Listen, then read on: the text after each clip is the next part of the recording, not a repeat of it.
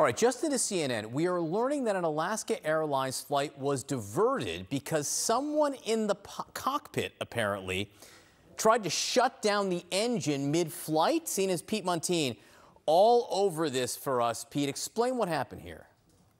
A very serious incident, John, and this really is laid out in the air traffic control audio that we now have our hands on. This flight, an Alaska Airlines flight operated by Horizon Air, it's its wholly owned regional airline, uh, yesterday afternoon on the West Coast uh, from uh, Seattle's Payne Field to San Francisco.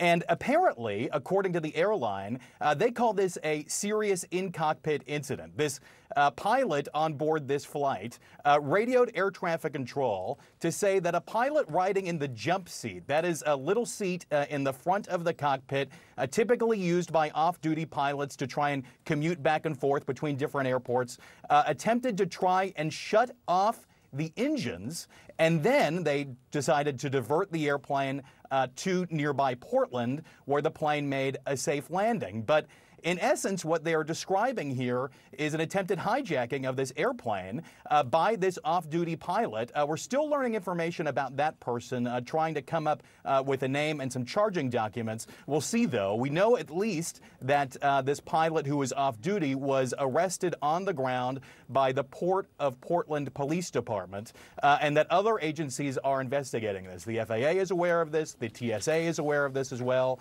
So they're all sort of leaning into this investigation. Uh, potentially the F B I could be a part of this investigation as well. But essentially they're laying out that this off-duty pilot tried to tamper with the flight controls, which is an extremely serious charge. You know, something like this has really not happened uh, in decades. Uh, reminds me of the FedEx incident uh, back in nineteen seventy-six, mm-hmm. where uh, an off-duty pilot, a flight engineer in the, in the third seat of the airplane, uh, attacked the flight crew uh, with a hammer and uh, other weapons on board. They were able to safely land. Um, but this is really an incredible case. Um, we we are just still learning about this, John, and the details are coming in fast and furious, but uh, really a pretty serious charge here. Uh, and we just need to learn more about exactly what precipitated this and why this uh, off-duty pilot did this. It's a very serious charge, because when you turn off the plane's engines, there's really only one thing that can happen here. Pete, any sense of when we will learn more about, about a positive, possible motive or identity of this person? It, there are names floating out there right now, John, and we're just trying to nail that down. Of course, we want to be right and not first. Yes. Um, so we're just trying to get through all of that now and make sure we uh, get this name uh, right just so.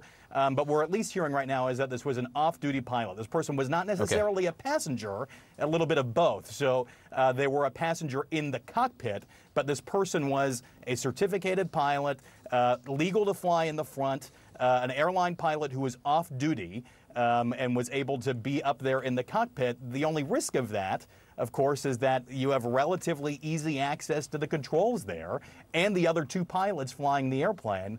Uh, this does sort of lean into the argument, though, uh, for two pilots in an airplane. Uh, if mm-hmm. one pilot was potentially subdued by this off-duty pilot, uh, that they could have continued flying the airplane. We know from the air traffic control audio Uh, that this off-duty pilot, who is essentially uh, given this very serious charge, uh, was subdued and taken into the back of the airplane. The uh, flight crew, who is still able to fly the airplane normally and safely, said he was subdued. They would like law enforcement on the ramp, and that's exactly what happened. This pilot was arrested.